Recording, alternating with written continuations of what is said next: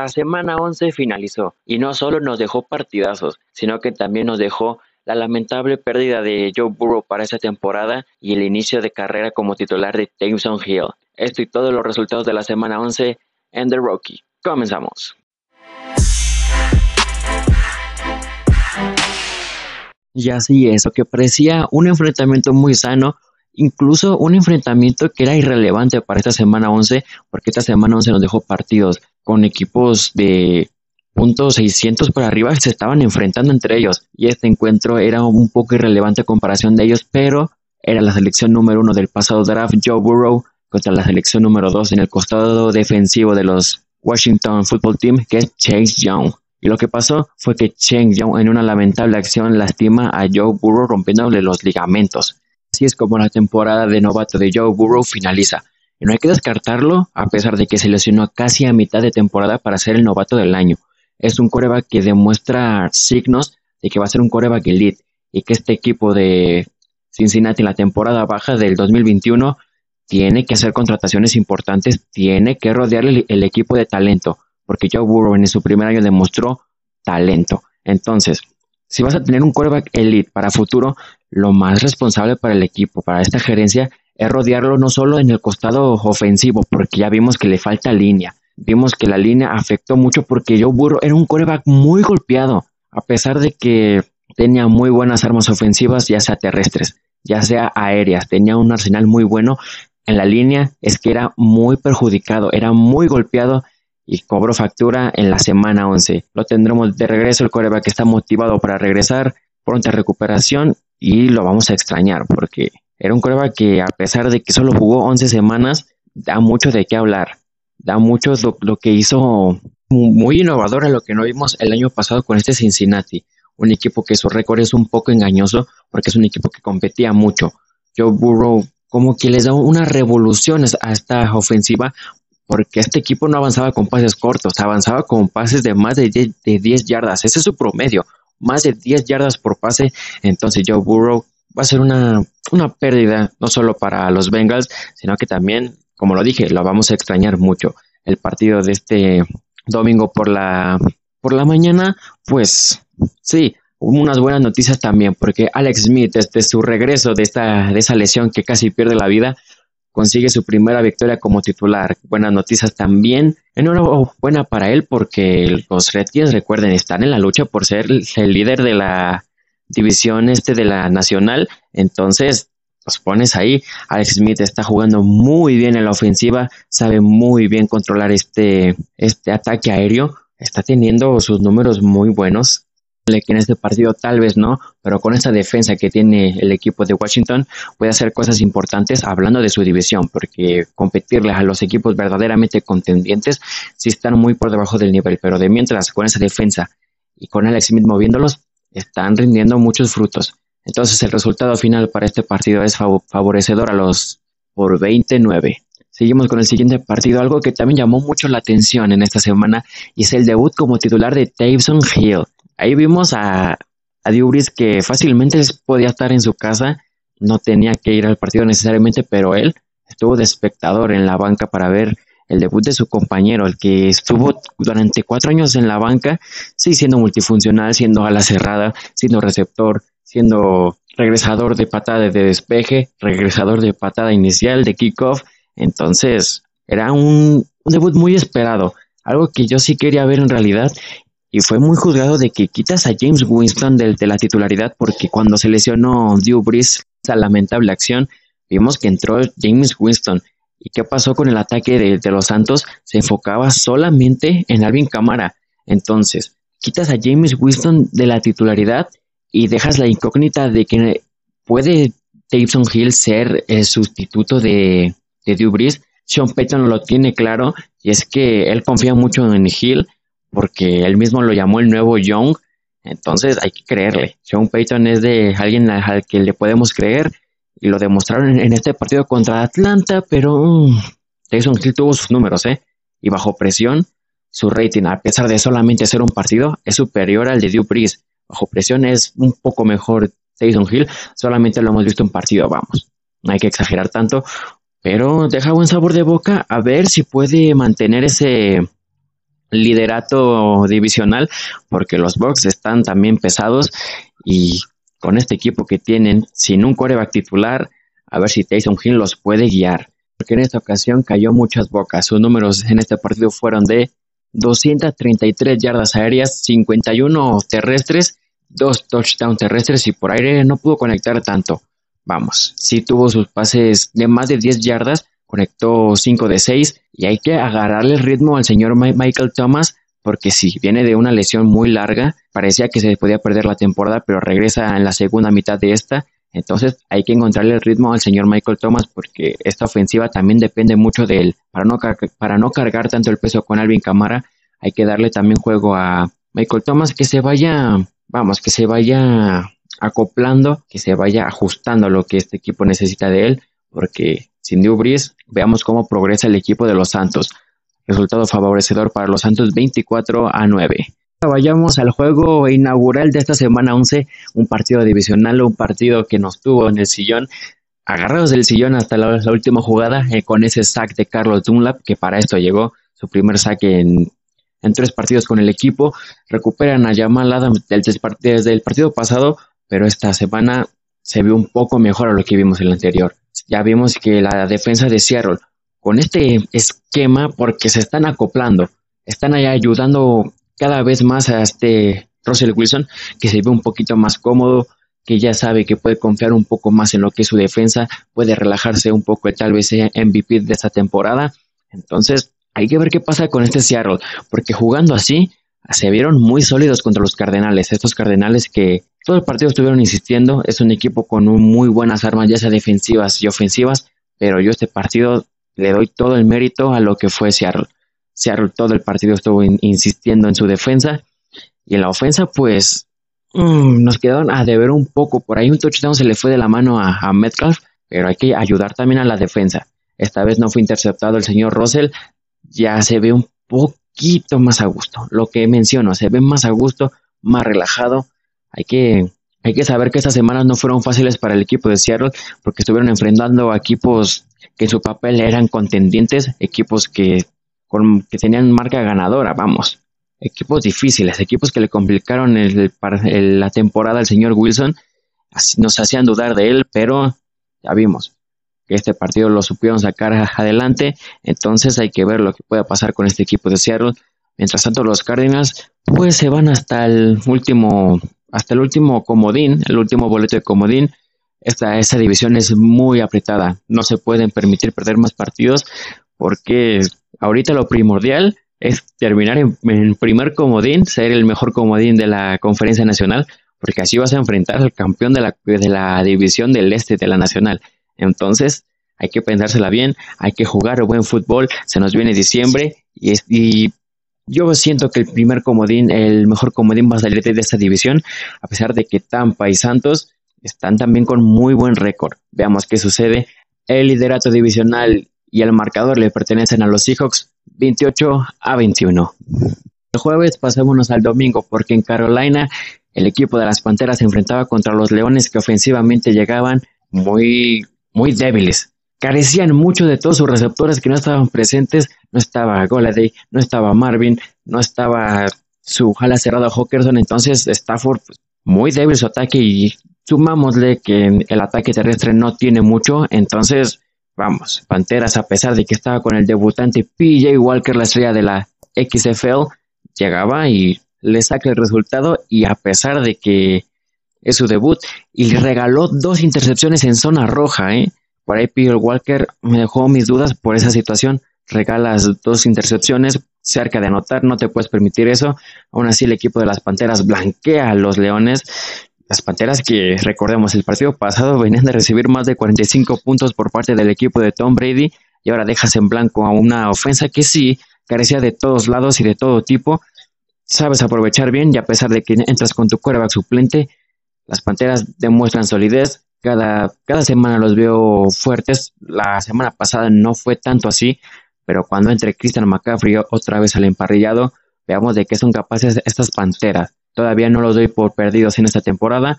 Sí, la veo muy difícil que se pueden hacer de un boleto de playoffs en una conferencia nacional que está muy apretada. Pero PJ Walker, 258 yardas, un touchdown, las dos intercepciones que les mencioné. Y ojo, eh, porque DJ Moore y Curtis Samuel juntos se combinan para más de 200 yardas. Es un festival de recepciones, fue un festival aéreo por parte de Pierre Walker que les perteneció el marcador. Así es, 20 a 0, una blanqueada en Carolina. Las Panteras se colocan con récord de 4-7 y pueden ser un dolor de cabeza para los siguientes rivales que le vengan. Mientras que los Leones, pues, ya dan por perdida esta temporada. Realmente siempre están perdiendo sus los principales, vamos, los partidos que, que abren esta temporada. Los primeros cinco siempre pierden, los primeros 10 que estamos de momento en, en, este, en este tiempo, siempre están con récord, bueno, con Matt Patricia están debajo del punto 500, entonces este equipo no avanza con Patricia, ya son varias temporadas muy malas por parte de los Leones. Veamos cuánto dura la cabeza principal del staff de cocheo de este equipo de Detroit. Como lo mencioné, el partido les pertenece a las Panteras 20 a 0. Siguiente partido es el Titanes contra los Cuervos. ¿Qué pasó aquí, eh? Los Titanes se están convirtiendo en la pesadilla de Lamar Jackson y estos Cuervos que ya llevan dos al hilo perdiendo. ¿Qué está pasando con estos Cuervos? ¿Están bajando mucho su nivel o simplemente el escauteo del otro equipo está pudiendo con ellos? Vamos, Lamar Jackson ya lleva partidos que por aire no superan las 200 yardas y son partidos consecutivos. No está enfrentando a defensas muy fuertes que digamos como para tener estos números, su índice de pasador es muy malo Mientras tanto que corriendo supera las 50 yardas en casi todos sus encuentros de, esta temporada, pero es un coreback, tiene que saber pasar. Sí, está bien que el escauteo ya sepa lo que vas a hacer, pero tienes que poner a la mar a lanzar. No tiene receptores tan buenos, pero hay que mejorar ese esquema ofensivo, porque los cuervos están perdiendo. Y creo que el siguiente jueves contra la defensa de los Steelers, que claro, tenemos especial de Thanksgiving también en The Rocky, capítulo especial para el jueves. Van contra los Steelers y esa defensa otra vez no te va a permitir por pase mucho. Y por tierra, pues ya vimos que en el primer enfrentamiento de estos dos fue accesible, pero por aire no. Y esta ofensa de, de Cuervos es, es ya conocido que es de las peores por aire, de las mejores por tierra. Ya saben las jugadas que van a mandar vamos, ya vas a entrar a diciembre, ponte a jugar como equipo contendiente, mientras que los titanes le ganan a estos cuervos que un partido que nos deja dudas de un equipo y del otro. A ver, los cuervos, ¿qué está pasando con ellos? Y los titanes son de de veras. Eso sí, Derrick Henry sabemos que a la defensa que le pongas le va a superar las 200 yardas. ¿Qué jugador es Henry? Es un jugador increíble, supera las 130 incluso contra una de las mejores defensas parando la, la carrera. Es un monstruo este tipo. Hace el al touchdown del triunfo en tiempo extra, nadie lo pudo detener. Y eso vimos también con el touchdown de AJ Brown. Tenías tres defensivos para pararlo y ninguno lo pudo taclear. Sí, AJ Brown es fuerte, es muy rápido, pero hay que saber ejecutar las tacleadas, hay que saber ejecutar las tacleadas y hay que establecer también la defensiva, porque ya lleva fallando también en varios partidos. Mucho ojo que ahorita los Ravens están fuera de playoffs porque los Browns con el triunfo que sacaron contra las Águilas se suben por encima de ellos y los Cuervos que bajan. Cada semana van a seguir bajando. No sé si vayan a llegar a competir y vayan a, llegar motivados este jueves contra los Steelers. Veamos qué pasa en su visita al Hainesfield, pero este resultado es muy malo para ellos. 30-24 a favor de los Titanes, se ponen con marca de 7-13, de 7-3, perdón, y ojo, que el siguiente domingo se nos viene contra los Colts un partido muy interesante, partido divisional. ¿Quién se queda con el liderato de esta división? Llegan con el mismo récord y esos cuervos que se ponen 6-4 no la tienen tan difícil. Pueden entrar a playoffs, pero hay que mejorar, porque si vas a entrar jugando así a playoffs, otra vez Lamar en su primer partido de playoffs, fuera. Vayamos al siguiente partido, del enfrentamiento entre los Browns y los Eagles. Estos Browns están siendo especialistas en hacer partidos aburridos. Vamos, sus rivales también no ofrecen mucho como para ponerlos a competir. Y estos Browns que sobreviven de su ataque terrestre, sobreviven, también de tener una, buena defensa. Las Águilas, pues, ¿qué le pudieron hacer?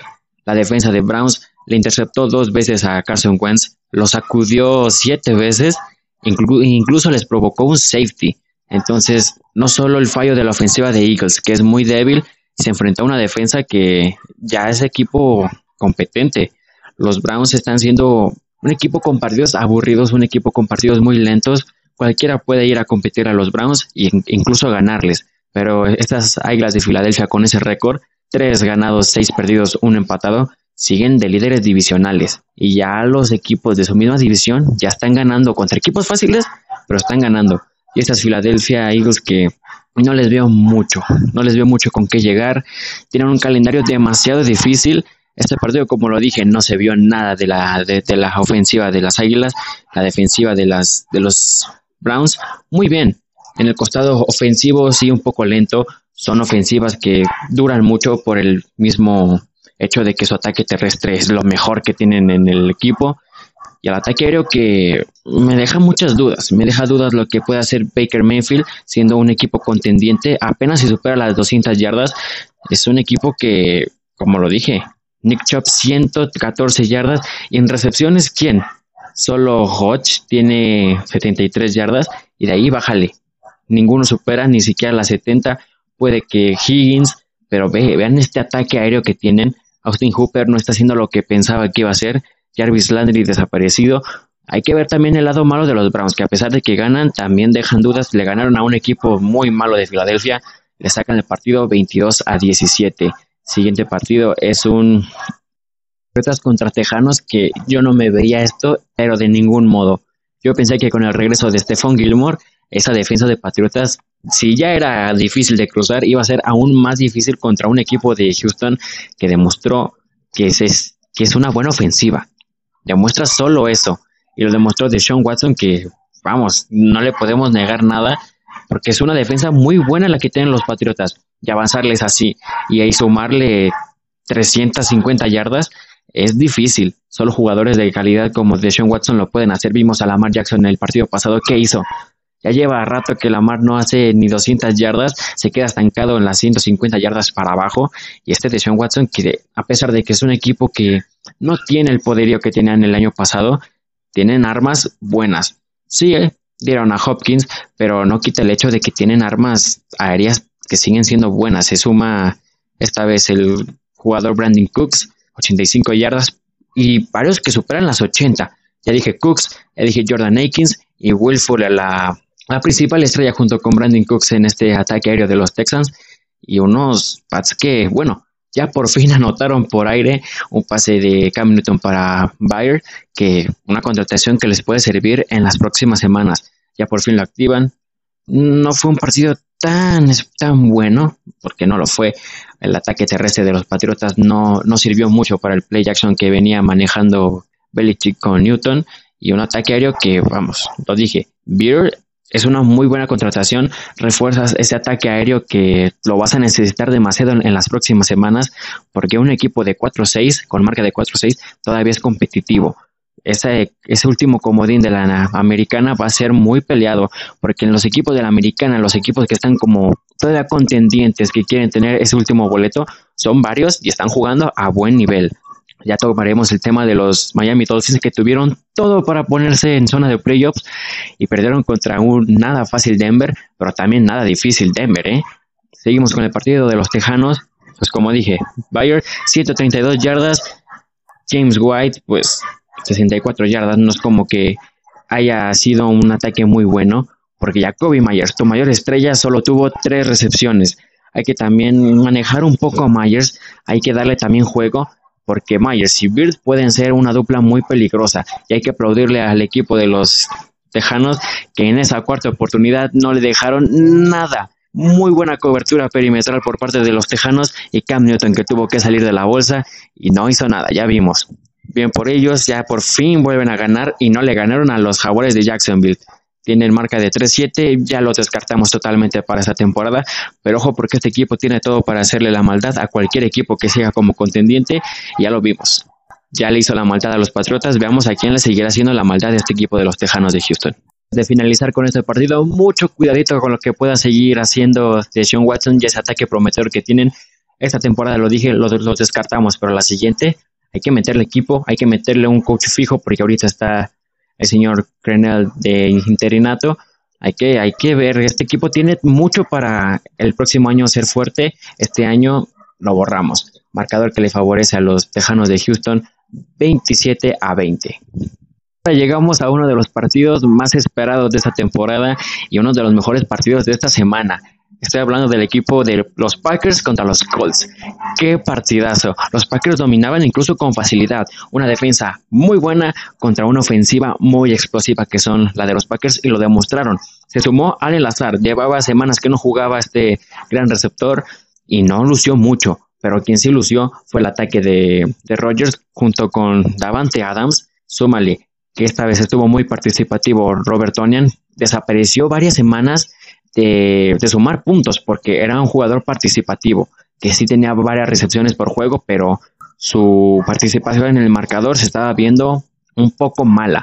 Ya por fin regresa a buen nivel Tonian, Allen Lazard, Davante Adams, Markel Valdez Scanley, que en unos momentitos tomaremos su error en el partido, porque como fue héroe, fue villano este hombre, Marqués Valdés Scanley, que lamentablemente le dijeron cosas muy malas de que estaban amenazando de muerte por soltar un simple balón. Es un juego importante, claro, pero amenazarlo de muerte por un juego, vamos, es, es que es una broma. Ahora vamos con el partido, con lo que nos, lo que queremos saber de este partido. Y es que el equipo de los Packers empezó muy bien la temporada sin entregar balones. Era el equipo que menos entregaba balones, era un equipo que no tenía ni intercepciones, bueno, claro que sí las tenía, pero tenía lo mínimo. Aaron Rodgers llegaba a este partido con tres intercepciones, no entregaba tanto el balón, sumó una intercepción más en este partido, pero hablando de los fumbles, es que es lamentable lo que está pasando con los Packers, porque cuando empezó la segunda mitad de la temporada, están entregando los balones demasiado, lo que no hacían en la primera mitad de esta temporada, lo están haciendo en la segunda. Hay que también ver por ese lado porque están dejando en zonas privilegiadas a las ofensivas rivales con una defensa que no tiene mucho para parar. Vimos que Philip Rivers avanzó como quiso por tierra y por aire, convirtiendo en cuartas oportunidades o terceras, es como llegaba a la zona final.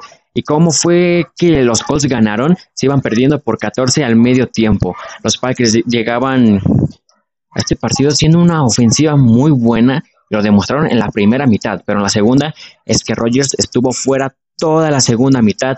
Colts supo, hicieron los ajustes perfectamente mantener a Aaron Rodgers en la banca con ofensivas muy largas, porque sabemos que este equipo de Colts avanza bien por tierra y por aire también lo hizo muy bien. Esta defensa de Packers que le tiene que hacer el favor al equipo de, Green Bay no le hace tanto el favor a Rodgers, pero también Rodgers en esta segunda mitad no le hizo tanto el favor a su defensa. Y no digo solamente Rodgers, también las entregas de balones en la patada de kickoff dejaste a tu equipo hoy complicándole la vida a tu defensa en la yarda, que será? Zona roja. Ya creo que ya era zona roja cuando Shepard, el regresador de patadas de Green Bay, deja el balón ahí.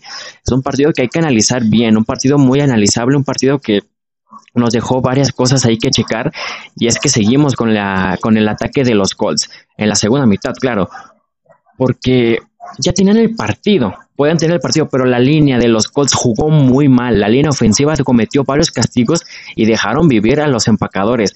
Ponle que tal vez cuarta oportunidad que Green Bay dejó ir porque desaprovechó. Yo, la verdad, sí me lo hubiera jugado en cuarta también como lo hizo la Flor, pero la ejecución que hizo Rodgers fue pésima, fue muy mala, la lanzaron muy mal y es que hay que ver también esos detalles. Ahí tenían el gol de campo, podían asegurarlo, pero es que le dejabas demasiado tiempo a la, ofensiva de Colts, que en poquito tiempo te podía anotar, ¿eh? Y vimos que Rogers hizo un muy mal pase no le echó la culpa a él. Bueno, en esta cuarta oportunidad es culpa de él y la ejecución de la jugada.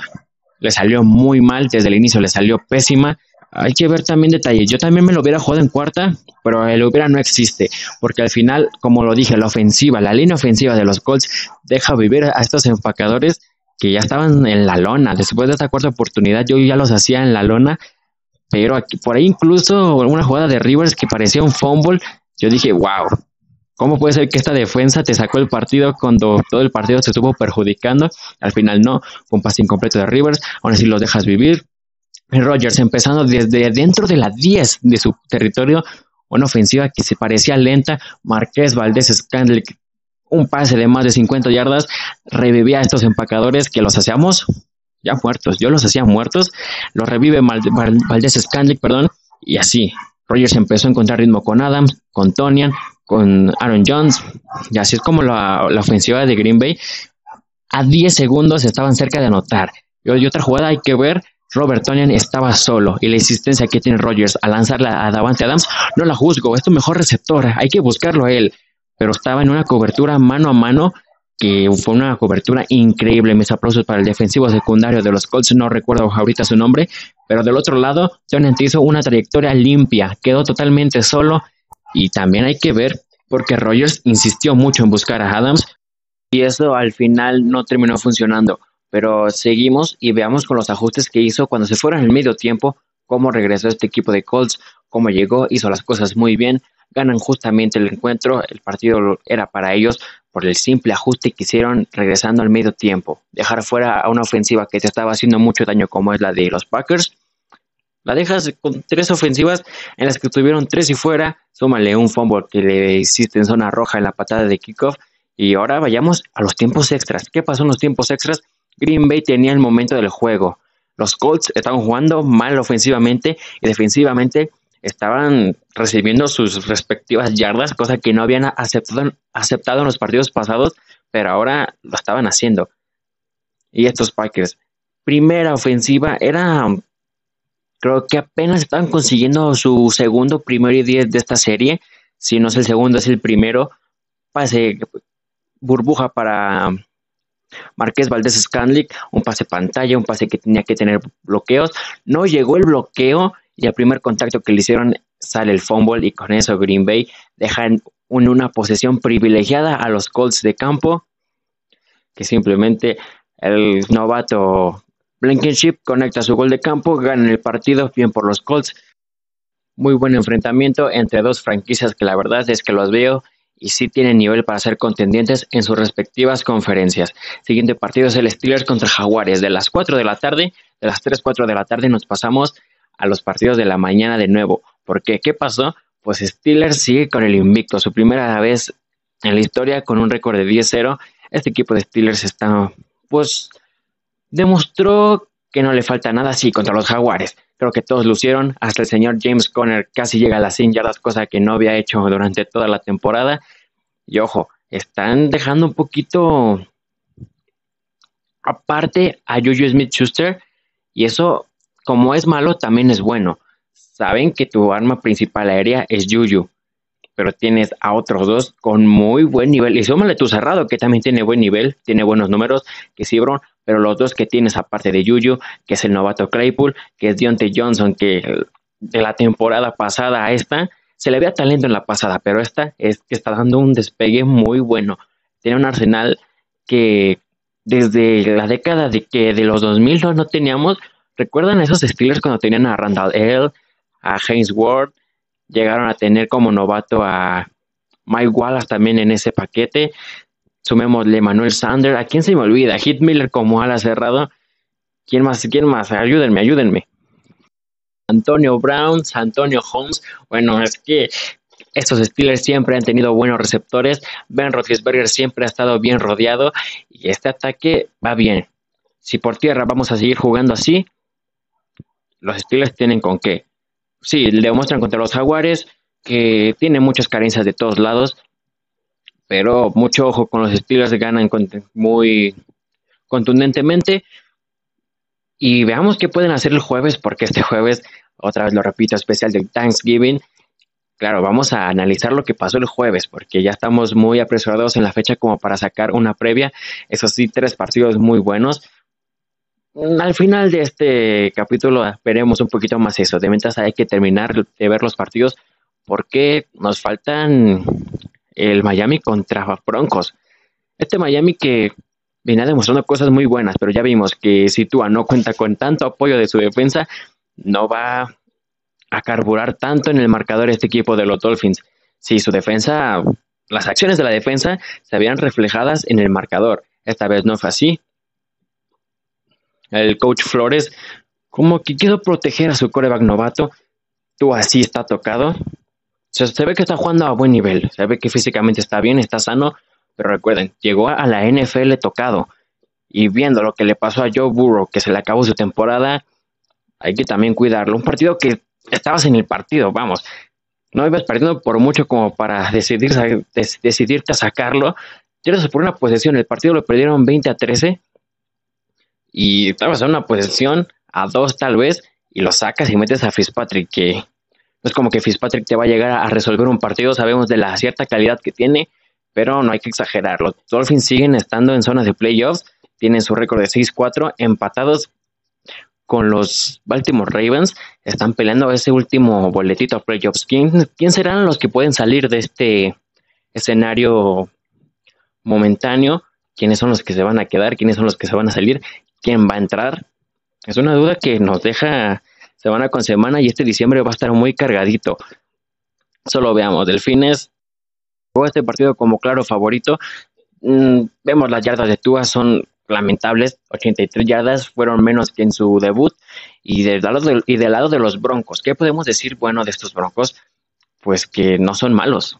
Los Broncos no son un equipo fácil, pero tampoco es un equipo que te pueda complicar las cosas, pero esta vez te las complicó un equipo que lo veíamos fuerte, lo veíamos duro.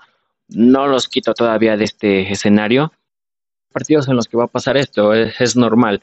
Sí, claro, no hice tanto énfasis en, en lo que fue el análisis de este juego, no lo pude ver tanto. Se notó por todo, por todas las cosas que dije del partido de Colts contra Packers. Creo que fue el partido que más me llamó la atención de la jornada de la tarde. Este partido también estaba interesante en cierto modo ver cómo los delfines podían terminar noviembre invictos y llegar a diciembre, porque en diciembre se les complica el calendario y ahí es cuando pueden quedar fuera de playoffs o de veras demostrar que sí son un verdadero equipo digno de estar en finales de la NFL. Vemos para qué les alcanza. Ahora seguimos en la jornada de las tres porque los vaqueros por fin ganan. Coach McCarthy, él dice que se acoplaba lo que era el estilo de juego de unos vaqueros de Dallas que no ganaban desde aquella lesión de Dak Prescott y le ganan a un equipo que en el papel venía mejorando semana a semana, que son los vikingos. Eso sí, los vaqueros están todavía en la pelea, siguen siendo el último de su división por los partidos todavía, pero de los que están en su división. La división este, Dallas tiene el calendario tal vez más sencillo y jugando de esta manera es que veo varios, varios partidos ganables para ellos. Tal vez este sea el único que van a ganar, no sé. Depende de la mejora que puedan tener. Andy Dalton supera las 200 yardas, 3 touchdowns. Ezequiel Elliott por fin despertó Ezequiel Elliott. Bienvenido a la temporada de Elliott. Superó por primera vez en mucho tiempo las 100 yardas. Y Tony Pollard, que también estaba muy participativo en las semanas pasadas, incluso hacía más yardas que Elliott en menos toques de balón. Ahora también supera las 50. Él lo dije por primera vez, supera las 100 yardas. Y ojo, el promedio por acarreo de Elliott era de casi 5 yardas. Elliott por favor, este equipo te necesita y tienes que acoplarte porque se viene diciembre. ¿Y qué decimos del juego aéreo? A Mari Cooper y tal vez CD Lamb, pero CD Lamb pues hizo la recepción top 5 tal vez de este año, pero hay que ponerlo más en contexto en los partidos. Es un novato muy talentoso, en los siguientes partidos te va a ayudar muchísimo este equipo de Dallas que todavía tiene esperanzas de llegar a playoffs, como comodino, como líder de su división, tienen todavía todo diciembre para jugar muy bien. Récord de 3-7, ganan este partido 31 a 28, se ve mejor la defensa, se ve mejor la ofensa, este equipo se ve un poquito más, más encendido, hay que meter el clutch, este partido puede ser eso, el partido clutch para que los vaqueros se enfilen. Y McCarthy, pues ya estuvo en una situación un poco similar de estar en 6-4, no, perdón, 4-6, 4 ganados, 6 perdidos a estas alturas de la temporada con los empacadores. ¿Qué pasó? Los empacadores agarraron una rachita de ganar los que siguen y así se metieron hasta la final de conferencia, pero esos son los Packers. Veamos qué puede hacer McCarthy con el equipo de los vaqueros. Algunos datos que nos puede dejar este partido son los siguientes que yo más destaco de esto es lo que hizo Siki Elliott en este partido. Destaco lo que ha hecho como novato CD Lamb, que es el novato con más toques de balón, con más recepciones hasta el momento en la historia de los vaqueros. Pero veamos ahora sí lo que les dije. El dato de Siki Elliott en este partido por fin despertó en la temporada y lo comparamos en este partido solamente, porque la temporada que ha tenido Darwin Cook es punto y aparte a lo que es este corredor. 32 toques por parte de Cook, 23 por parte de Elliott, 114 yardas totales para el señor Elliott, 160 para Dalvin Cook, un touchdown para Elliott, un touchdown para Dalvin Cook. Y hay que ver, hay que ver cómo se puede acoplar a Elliott si de veras va a estar jugando así el resto de, de la temporada. Tal vez estoy exagerando mucho, pero este equipo lo necesita demasiado. Tiene que desquitar el sueldo. lo vamos a ver el jueves. Si el jueves no demuestra lo que demostró el día del domingo contra una defensa que es muy buena contra la carrera, que es la de Washington, entonces otra vez regresamos con las dudas, pero esta vez quedamos bien. Bien por los vaqueros. Están peleando todavía su boletito playoffs y unos vikingos que podían estar enrachados pierden su rachita de varios ganados consecutivos. Todavía pueden despertar. La Nacional ponle que solo los equipos que están en playoffs tienen un nivel un poquito más alto que ellos. Así que hay que ponerle clutch, como lo dije, clutch. Siguiente encuentro es el de los cargadores. Antes de llegar al Monday Night, hay que decir el de los cargadores contra los Jets.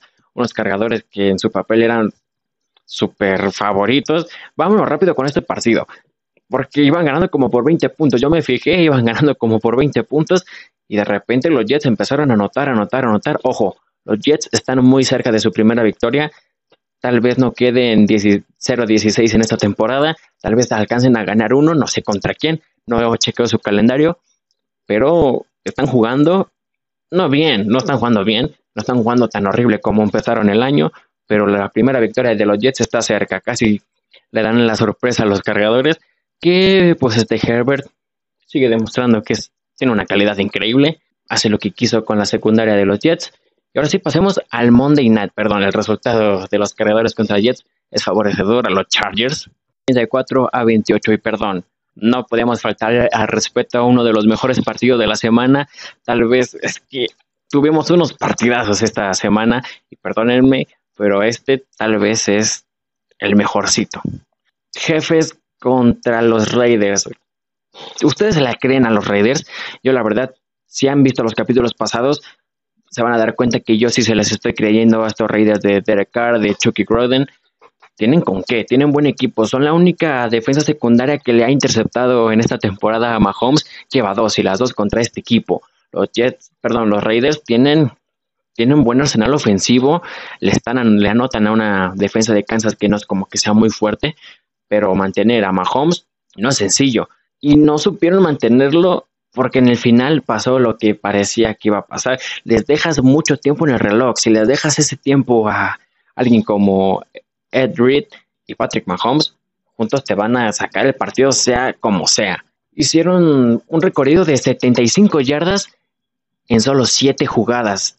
Estamos diciendo que desde la 20, Mahomes, el único pase que completó de más de 20 yardas fue con Travis Kelsey ese pase de touchdown que les da el triunfo a los jefes y evitan ser barridos en esta serie con estos Raiders que están jugando muy bien, que si ahorita termina, terminara la temporada, estos dos se estarían enfrentando en postemporada. Muy buen enfrentamiento, muy atractivo. Raiders, mis respetos, está haciendo muy bien las cosas. No ganaron, pero claro, nos ponemos de pie. Casi le sacan el partido, casi barren por primera vez a Patrick Mahomes. Y este Kansas que desde el 2015 está como 34 contra los rivales de su misma división, así que no es fácil ganarle ni siquiera a los jefes. Imagínate barrerlos, qué tan difícil será. Casi lo consiguen esos Raiders, tienen que, tienen que consolidarse entrando a playoffs, porque de qué sirve dar un temporadón con esos números de Carr que superan este partido las 270 yardas.